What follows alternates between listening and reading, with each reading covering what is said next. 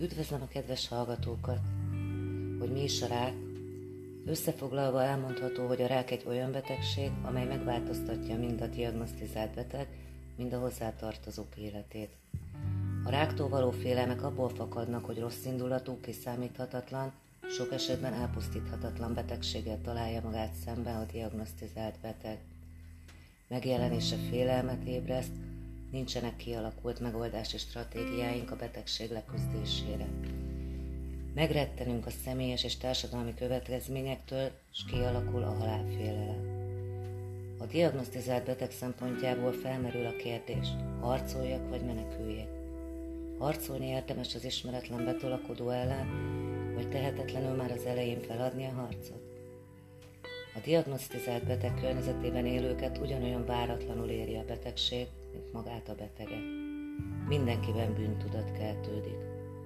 A beteg szempontjából elhangzó jellemző kérdések miért pont én, miért pont most? A hozzátartozókban olyan gondolatok merülnek fel legtöbbször. Hogy ártottam én a társamnak? Mi az, amit a kapcsolatban rosszul csináltam, hogy a betegség megjelenhetett a szervezetében?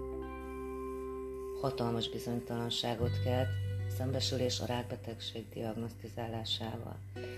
Mind a társban, mind a diagnosztizált betegnél érzelmi krízist okoz a hirtelen jött változás.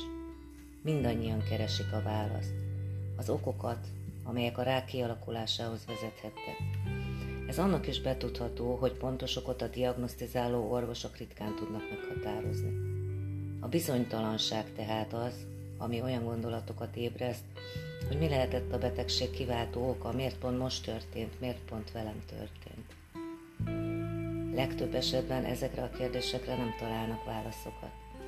Az érintettek lelki okok irányába is elkezdenek vizsgálódni.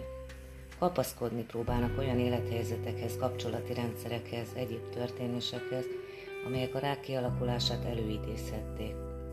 Nincs azonban bizonyíték arra, hogy a rák kialakulásához lelki okok vezetnének.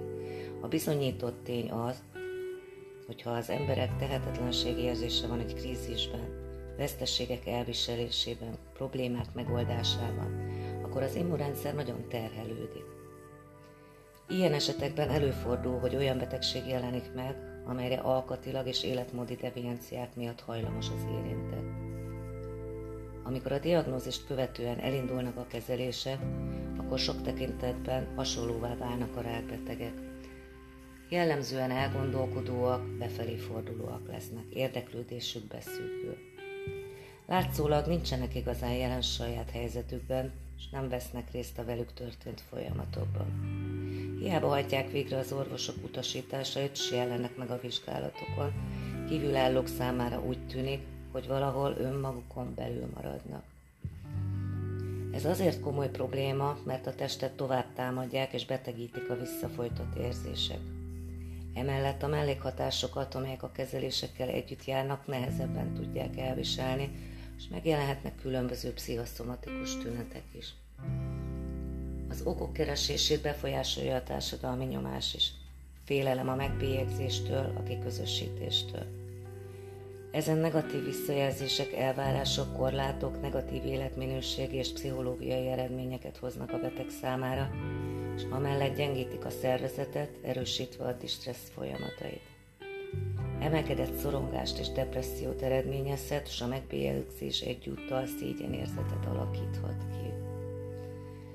Maradjanak velem a következő részben is, amikor arról fogok beszélni, hogyan alakul a beteg és hozzátartozójának viszonya a diagnózis felismerése után.